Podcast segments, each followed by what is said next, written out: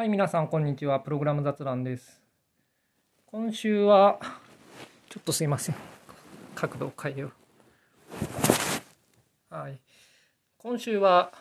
輪頭の話をしたい。前したかもしれないんですが、ちょっと覚えてないんで、もし、同じ話だったらすいません。はい。まあなんか最近ね、もう160何回とかなんでね、前に何話したのか覚えてないんで、まあ同じ話があってもいいとは思ってるんですが、完全に同じ話は良くないなと思ってるんで、はい。いや全く同じ話したらすいませんと。いや、凛と、いや、凛と、まあ最近の凛とは気に食わないっていう話なんですけれど、まあその前に流れとして、まあ昔は結構自分は凛といいと思ってたんですよね。なんつうか、コーディングコンベンションとか、まああるじゃないですか。で、レビューとかでコンベンションが違うとか指摘してくるのが、まあ気に食わない。気に食わないっていうかまあ人生の無駄遣い感があって良くないなと。しかもコーディングコンベンションってこうディントとかないと、なんか自分ルールだったりするんですよね。こうちゃんと明文化されてないけれどこうするとか言い始めたりとかして、知るかっていう感じになるわけですよ。特にその外部からコード入れるときにね、なんかそういう、うん、外部って別に外の組織からだったらね、そんなバカなことを言うやつはいないと思うんですけれど、あの、よそのチームのレポジトリになんかちょっと入れなきゃいけない時とかに、なんかこう、まあ、レビューの依頼を出すと。で、すると、いや、ここはコンベンションと違うとか言って、いや、そんなコンベンションどこに書いたんだよみたいな話になって、まあけど実際まあまあみんなはそう書いてるみたいな、そういうのが出てきたりとかして、いや、うんざりなわけですよね。まあそんなものを人間がチェックするっていうのもくだらないし、明文化されてないっていうのも本当くだらないし、いや、なんかそういうわけで、まあ、リントはいいなと。リントだったら、まあ、ちゃんとルールが明文化されるわけじゃないですか。明文化っていうか、まあ、ちゃんと、まあ、記述されるわけですよね。何らかのパターンなりなんなりで。で、うん。しかもまあ、それが通れば OK だし、通んなかったらダメってことで、人間がチェックするわけでもないと。で、まあ、コンベンションって、なんつうか、本質的に、こう、議論する類のことではないと思うんですよね。だから、その、良し悪し、あると思うんだけれど、まあけど、基本的には好みの問題なんで、その、全員が好ましいと思うコンベンションっていうのは存在しないから、まあ、これでいいやっていうのを一個決めて、まあそれに従っときゃいいだろうと。まあ、いう類のもんだと思うんですよね。で、だからチームごとのコンベンションっていうのはまあ、その、輪頭でちゃんとやる方がいいだろうっていう気がしていたと。で、その後時代は流れて、まあ、今言ってたら2000年代前半で C 言語とか書いた頃の話ですね。で、その後時代流れて、まあ ID がまあ基本的に使われるようになって大抵の環境で、まあサーバーサイドは今でも ID あんまないですけどね。でもまあビジュアルスタジオとかでね、C シャープとか書いてる時にはビジュアルスタジオなわけですよ。まあ、C シャープで SP.net 書いてる時はまあビジュアルスタジオなわけですよ。そうすると、まあ、C シャープのデフォルトのコンベンションっていうのがあるわけですね。で、これは結構、な年々こう、インテリジェントになってしっかりしてきていて、自然に書くと、まあみんな同じコンベンションになると。まあ、勝手にコードも変形するし。で、まあそんなわけで、まあ IDE のデフォルトに従うのがよかろうと。まあその後思うようになったと。まあだからまず、時代の流れとして、最初は、人々が主導でレビューをしていた。で、コンベンションはまあ決めていて、明文化もしようという試みはあったが、不完全で、で、まあレビューのたびに知らないコンベンションが出てきたりして、イラッとしたりするみたいな、まあそういう感じの時代があったと。で、その後まあディントでちゃんとそういうのを指定するようになって、まあ、なんつうかそういう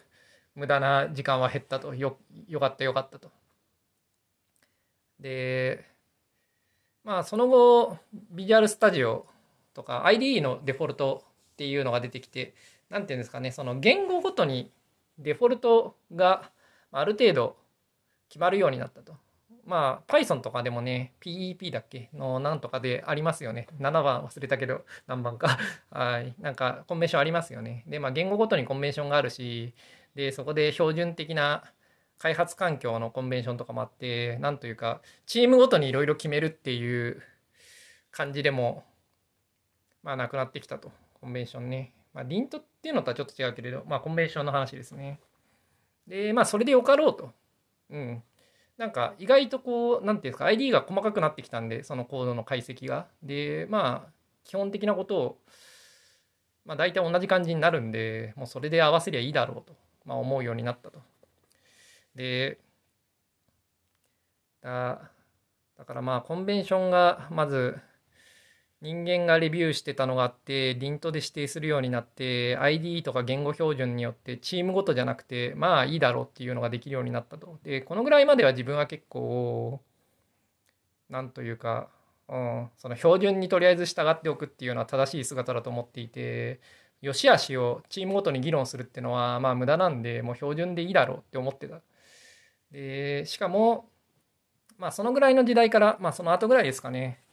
こうマイクロソフトだと FX コップとか OACR とか言われたものが出てきて何ですかね。まあ FX コップはリントですねいわゆる。で OACR っていうのはもうちょっとインテリジェントな何ていうんですかコード解析のものでまあどっちも似たようなもんなんですけれど、うん、ここでこのメソッド使わない方がいいよとかこれはなんか遅いんでこっち使えとかそういうことを言ってくるわけですねでまあ、これは結構よくできていて、で、まあ、当時オフィスの開発だったんで、大規模開発だったんでね、で、細かいこといろいろ言ってくるんだけれど、知らないことも結構あって勉強にもなったし、まあ、バグ、バグというわけでもない、まあ、けど、たまにバグも見つけましたね。バグもたまに見つけたし、バグじゃなくても、確かにその指摘は、その考えるに値するものが多くて、うん、まあ、その面倒なこともあったしサプレスしなきゃいけないこともあったけれどまあ役には立ってた。でその頃は割とこう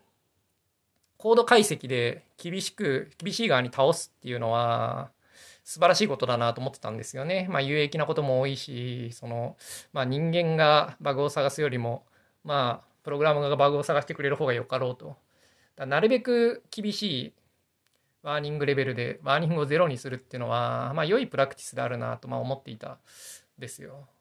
でまあそんなことが大体2005年とか、まあ、もうちょっと後かな2007年ぐらいはそんな風に思ってたんですよね。ところが、うん、その後なんかルールがデフォルトのルールが厳しくなってきた厳しくなってきたっていうかそのコントロバーシャルなものを入れすぎるようになってきたと最近思っていてで、まあ、具体的にはそのプロジェクトの規模が大きい時には良いルールだけど小さい時には良くないルールとかも入れるようになってきた。例えばそのパブリックじゃないメソッドにあプライベートをつけろとか言ってくるわけですよねでも今書いてるのはファイル1個だったりするわけですよ。別によそから呼ばないものなのにプライベートをつけなきゃいけないっていう理由はないと思うんですよね。とかそういう何て言うんですかね小規模に書くときには良くないようなプラクティスを強制するようになってきたと。で大規模な時に良いっていうのを指定するようになってきてでこれはすごく良くないと思うんですよね。だって小規模なものを書いてるんだから小規模に最適化したルールであるべきで、でも、デフォルトがそういう、なんて言うんですかね、めんどくさい側に倒すようになってきていて、しかも良くないことが増えてきて、 suppress のコストの方が高くなってきていると自分は思っていて、で、しかも、 Kotlin に関して言うと、まあ、 Kotlin っていうか、 Android 開発に関して言うと、なんかデフォルトの Lint の挙動と、 Android Studio のデフォルトが違ったりするんですよね。Android Studio が一定以上になると asterisk import を吐くようになって、で、 Lint は asterisk import は良くないとか言ってきたりするわけですよ。いや、なんかね、いや、勘弁してくれって感じですよね。で、まあ、その他いろいろ、なんて言うんですかね。まあ、そうやって、こう、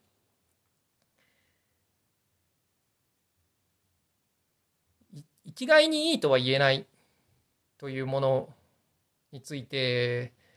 大規模開発側に倒したルールをデフォルトから入れるようになってきていてでそれは自分は大規模開発をしないことの方が多いんで良くないと思ってるんですよね。でそれでいちいちプロジェクトごとにカスタマイズとかするのもめんどくさいんでだ昔は昔っていうか2007年ぐらいの頃はそのコンベンションとかもうチームごとに議論するのは、まあ、人生の無駄遣いなんでもうオフィシャルのデフォルトのを受け入れるのが一番であると。でしかも基本的には厳しいルールにしておいて、まあ、全部それを通すようにしてで一部その何て言うか別にそのルールで文句は言われるけど構わないみたいな行動はあるかもしれないけれど、まあ、ルールに合わせとけと、まあ、思っていてで、まあ、どうしてもおかしいところに関しては、まあ、サプレスをつければいいと、まあ、そういうスタンスでいたんですけれど最近は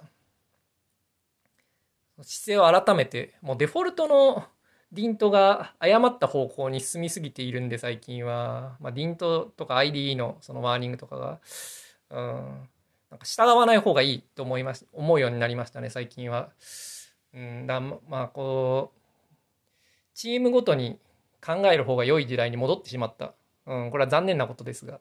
うん、いやね、ほんとくだらないんで、デフォルト全部みんな使うっていう風にしたらよかったと思うんですけど、そのためには、やっぱデフォルトはコンサバティブじゃなきゃいけなかったと思うんですよね。みんなが受け入れるデフォルトは、そのどのような類のプロジェクトでも、まあまあ妥当っていう範囲の、その最大公約数的なやつにしておく方がよくて、いや現状は全くそうなってないんで、うん。やっぱこう、クラスの数が少ない時の良い行動になってないんですよね。短く書く方が良くてその変数名も短くしたいっていう時にスペルチェッカーとかが文句言ってきたりとかするわけですよね。いやそういうのってすごい良くない。短い方がいいコードはあってやっぱり一方で可読性を高めて冗長な方がいいコードもあってだ昔の Java みたいなすごい長いメソッド名のまあなんか読みやすいみたいな、まあ、C シャープもそうですよね。でそういうのがいい時とその LL 的になんか暗号的な変数名とか関数名になった方がいいっていう場合は、まあ、両方あるんですよ。で状況によって違うんでそのやっぱディントのルールとかでデフォルトのルールがその大規模側に倒れてる以上大規模じゃない時にはやっぱり従わない方が良くなってしまった。でまあ残念だなと思ってるんですけど、まあ、仕方ないなと思ってますね。でもこれ本当ろくでもない話だと思うんですよね。っていうのは大規模なチームは自分でルール決めりゃいいんですよ。それはペイするわけですよ。大規模な開発だから。で、一方で、大多数の小さなプロジェクトでは、そんなことやるのは面倒なわけですよね。そのルールを自分で議論して、ちゃんと定めてメンテするって。でも、デフォルトのルールが大規模な方に倒れてるって、まあ、馬鹿げてると思うんですよね。だから、大多数の小さなチームにとっては、それは邪魔なわけですよ。で、大規模なチームにとっては、別にデフォルトじゃなくてもいいわけですよ、彼らは。そのコストをかけてメンテする価値があるんで。いやだから逆の方がいいと思うんですよね。デフォルトは小規模なチーム用のルールになっていて、大規模なルールは大規模なチームが自分で指定するようになってるべきだと思うんですが、反対なんですよね。それやっぱりね、リントとか好きなやつっていうのは大規模な開発で苦労してるやつらが多いんで、だそういうのをこう、メンテしたりしてる人たちが、大規模側なんでね、そうなっちゃうんですよね。まあ、ID とかのデフォルトとかもそうで。いやでもその結果、ろくでもない。うん。やっぱこう、作業が多く、小さいものを作るときに、やんなきゃいけないことを増やすっていうのは、すごい良くないと思うんです。小さいものは小さく簡単に作れる方が良くて、いちいち変なアブリビエーションの辞書を登録したりだとか、サプレスワーニングをいっぱいつけたりだとか、いや、そんなことさせるとか、本当ろくでもないんで、うん、いや、残念ですが、というわけで、自分は最近は、リントは、こう、なんて言うんですかね、あんまり有効に機能してないと思ってますね。で、ID のデフォルトも良くなく、Android Studio に関してはデフォルトはもう結構良くないルールもいくつかでき始めていて、うん、なんかもう自分でいじることにしました。いやー自分でいじるのね、ろくでもないと思うんですけれど、やっぱデフォルトがろくでもないんで、それに従わない方がいいと思うようになりました。で、まあ、ディント厳しいのを入れたがるのはね、ほんとろくでもないなと思ってますね。だから最近は。特に小規模の開発をしてるときに、なんか CI とかディントとかを入れたがるやつがいるんですが、そういうやつはデフォルトを入れたがるんですよね。まあ、気持ちわかるんですよ。そのチームごとのコンベンションの議論とかもう今更やりたくないよと。もうデフォルトにみんな従っとけと。まあそういうスタンスの方がいいだろうっていうことでみんなそうしませんかっていうことだと思うんですけれどで昔は全くその意見に同意していた自分ですがもう最近はいやまあ嫌ですね。だからそういう邪魔する側のま CI も前そんな話したと思うんですけどその開発を助けないで邪魔するだけみたいなやつ、まあ、ありがちでリントもそうでやっぱりそのまず役に立つかどうかって重要な視点だと思うんですよね。実際にバグをなくすとか問題点を指摘してくれるとか、まあ、そういうものは入れた方がいいと思うんですがそれは実績で測るべきだと思うんですよね。どっかのシチュエーションにおいてそれはバグになり得ることはあり得る。としても、自分らのチームで一度も指摘していないルールは、いいルールではないと思うわけですよ。有効なルールではないと思うんですよね。で、まあ、あと、揃ってることに意義があるっていう部分はあると思うんですよね。例えば、if の後のカッコの後にスペースを入れるか入れないかとか。で、揃ってることに意義があるっていう類のものに関して、まあ、揃うっていうのは、その、メリットはあると思うし、まあ、揃ってた方がいいとも思うんですけどね、実際気になる人もいて、揃ってないと、なんかイライラしてコードが読めないとか、昔吉蔵先生も言っておりました。なんかこう、きちっとしてないのは、なんかこう、読んでて気が散るんで嫌だって。まあ、そういうわけでね、人によって、そこの几帳面度合いって違うんですよね。ちょっとぐらい違くてもいいじゃないかとか思うこともあって。まあ、しかも、この度合いっていうのは、どのぐらい、なんていうか、開発環境によるんですよね。その全てがある想定の下にある開発環境だと全部揃えられるわけですよ。でも例えば C++ でクロスプラットフォームなものを作ってる場合、それを移植する環境ごとに違うんですよね、コンベンションは。Qt クリエイターのコンベンションと、X コードのコンベンションと、あと VS のコンベンションと、まあ、その他いろいろコンベンションがあるわけですよ。いや、で、それでそれぞれ違うわけですよね。で、揃えるって難しいわけですよ。難しいっていうか、そのどれかに揃えるとどれかに揃わないっていう問題があって、しかも、間のところっていうのもあるわけですよね。その、Qt 用のレイヤーっていうのがあって、そっちは Qt のコンベンションに合わせておいた方がいいと。で、まあ、一方で、クロスプラットフォームなところは、その、何らかの、その、クラス、クロスプラットフォームなところのコンベンションに合わせておいた方がいいと。でも、間が結構あって、うん、特にメソッド名とかはね、厳しいですよね。その、なんか、そのクラス、クロスプラットフォームの特定のものが、クラスがあって、で、それと大体一致した何らかのレイヤーが、その、Qt 側にあって、で、それはメソッド名は一致してて欲しくて、いろいろな理由で、うん、まあ、ラッパーみたいな感じになってて、まあ、全くただ、1対1に対応してるんで、けれどコンベンションは違うみたいな。いや、そういうのね、マジ勘弁してほしいっていうのはあるし。で、あと、その、いろいろな理由でコードを持ってこなきゃいけないことがあることもあるんですよね。そのクロスプラットフォームが、なんて言うんですかね。例えば、Qt と Windows だと共有できるんだけれど、このコードは、X コードでは共有できないとか、Android では共有できないとかあって、そういう、全部クロスプラットフォームじゃないけれど、複数のプラットフォームでは共有できるみたいなコードはあって、で、たまにそういうのはコピペしなきゃいけないことがあったりするんですよね。でそうすると、その Windows の方のコンベンションと Qt の方のコンベンションが違うみたいなんで、で、コピペしたコードを同一にしたいわけですよ。その同じだっていうことが分かるようにしておきたいんで。いやね。で、まあそこでちゃんと整理してね、共通のレイヤーとかを作ればいいんだけど、でもまあ組み合わせも爆発しますからね。基本的に。まあそういうわけで、そのコンベンションって、その環境によって違うんで、その環境をまたがるところとかでは全部同じにするのは難しいんですよね。でそういうところで普段から作業をしているとあの揃ってないことに対してもある程度寛容になると思うんですよ。まあ仕方ないんで。うん、で一方で Android Studio で Android の開発してるとかだともう全部コンベンションは揃えられるわけですよね。で、まあ、そういう環境の時っていうのはまあすごい揃っててほしい。まあ Android Studio に限らずね別に例えば JS でねノードとかで全部ノードで書いてる時とかはそのまあついでにクライアント側も JavaScript あってすれば全部揃えることはできるわけですよね。まあ Rails でも何でもそうでその一つの環境環境っていうか一つの環境で作ってるんだったら揃えることはできるんですよね。でそっちで普段から開発をしてるとやっぱ揃ってる方が自然になると思うんですよ。まあ、一方でそうじゃない環境だと、まあ、そもそもに揃わないんである程度違ってても大して気にならないですよね。だからその育ってきた環境によってどのぐらい我慢できるか人によるんですよね。いやーね人によるってのがくだらないからもうデフォルトのルールでみんな揃えようっていうことでいい時代が来たと思ってたんですけどいやそれが行き過ぎてしまってまたチームごとに分けた方が良くなってしまって、いや、残念ですよ。いや、デフォルトのルールがね、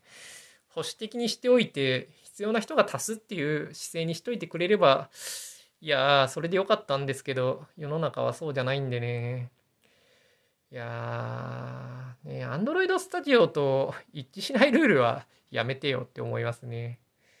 で、あとやっぱりその、読みづらさがあるようなね、ものも厳しいですよね。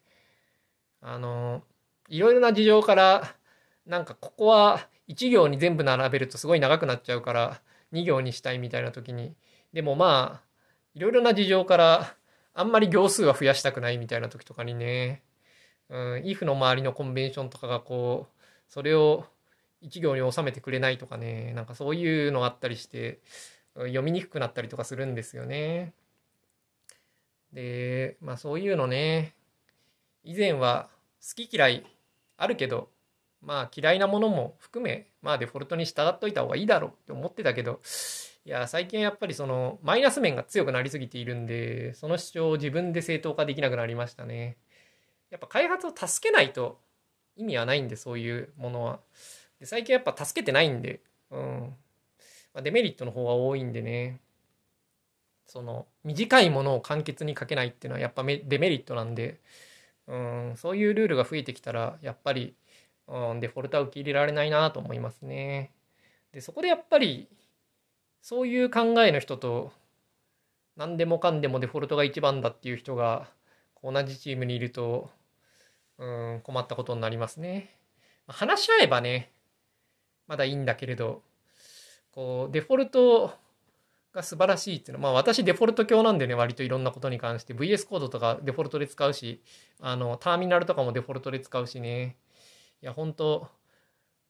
なんかコンソールとか TMAX とかもね、うん、デフォルトで使いますよ、私は。うん、いや、なんか、そういうわけで、こう、まあデフォルト教なわけですけれど、いや、でも、まあ、ディントは今言ったように、もう最近はデフォルト教ではなくなったと。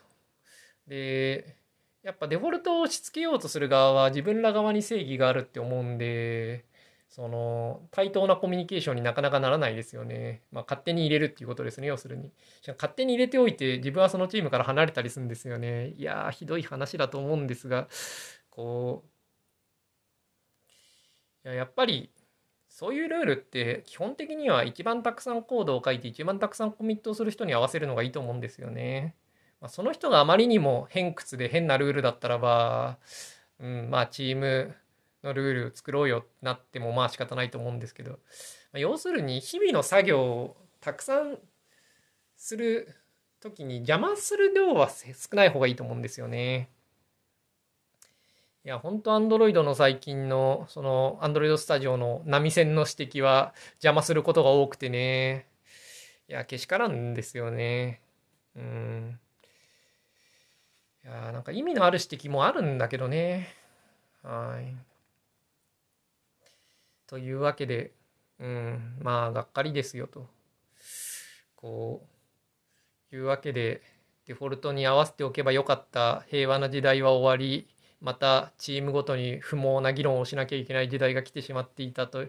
来てしまったという認識で、でももうそれは最近は避けれないというか、そっちの方がマシだなと思うようになりました。ね。なんで、うん、こう、デフォルトがに従っておくのがいいんだよっていう人は結構いると思いますが、私はもう、それとは意見を異なる人になりましたということで、はい。いや結構うんなんかこうたまに趣味で書いてるコード手伝ってもらったりするんですよね。Twitter とかでちょっと手伝ってよとか言って、まあ暇なんでコラボでもしようぜみたいな感じで。いやーなんかリント入れたがる人結構いるんですよね。これまで2回そういうことがあって。で、どっちもリントを入れたら、その後は更新をしなかったんで、その後、そのリントのルールで直させられるのは自分だけだったみたいなことがあって、しかもそれが全然何かを改善はしなくて、いやーひどいっていうのはよくあるんですよね。いやー。まあ一方でやっぱデフォルトに従うのがいいと思うんですけどね。やっぱり一番そこで最近苦しいと思うのは Kotlin ですよね。 Kotlin って言語的には結構ライトウェイトに書けるんですよね。だから LL っぽいですよ、すごい。一方でデフォルトのリントルールめっちゃ Java っぽいんですよね。いやー、あれは Kotlin の良さをスポイルしてるだろうって思うんですけど、Java かお前はっていうルールで。うん。まあ、F シャープもそうですね。お前は C シャープかっていうような、まあ、F シャープっていうか言わないのですか？その VS コード上の F シャープのそのその手のリントがすごい C シャープっぽい文法を指定してくるんですが、して文法っていうかコンベンションを指定してくるんですが、F シャープはめちゃくちゃ LL っぽく書けるんですよね。で、しかも関数型ってそもそもに結構暗号的な短い変数名とか使いがちで、それ数学と同じで、X とかまあ好きなわけですよ、彼らは。いや、で、それいいと思うんですよね、自分は結構。うん、で、すごい短さを、その、簡潔さをすごい重視するオキャモルとかのまあ流儀って結構みんなコードを書いてるけれど、いやー、ディントがね、C シャープっぽいっていうね、まあドットネットのなんか、なんか CLR じゃなくて何でしたっけ？コモンタイプシステムじゃなくて、まあ忘れましたけど、なんか、コンベンションありますよね。パブリックのやつ。で、まあ他の言語から触るときにはそうなってなきゃいけないって理屈はわかるんだけど、他の言語から触らないんで、俺。うん。いや、そういうのデフォルトにしないでよって思うんですけどね。だ F シャープとか Kotlin は、その言語的な性格とリントルールが合ってないんで、ますます邪魔してるって感じるようになるんでしょうね、本当 F シャープはね、それだけじゃないですけどね、効率のために可読性を落とすようなのがあるんですよね。パイプでつなげた方が分かりやすいのに、いや、その2つのパイプ1個にできるよとかね。いやー、なんか分かってないなって思うんですよね。ああいうのを強制してくるのって。まあ、というわけで、うん。最近、デフォルトルール、ろくでもなくな、ろくでもない時代になってしまったんで、うん、デフォルトに従っておけばいいとは思わなくなりましたと。いや、それは残念なことだと思うんで、できたらデフォルトの方をね、コンサバティブに最大公約数的な方にしてほしいんですけれど、うん、まあそういうのに入ってって議論をして頑張る気は全く起こらないんでね、仕方ない。はい。あまあもしそういうの、ルールを作る立場の人がいたら、いや、なんか小規模な開発のことも考えた方がいいというか、小規模側に倒した方がいいと思う、ルールは。大規模な人は自分たちで作ればいいんで、というふうに思います。ということでした。それではまた来週。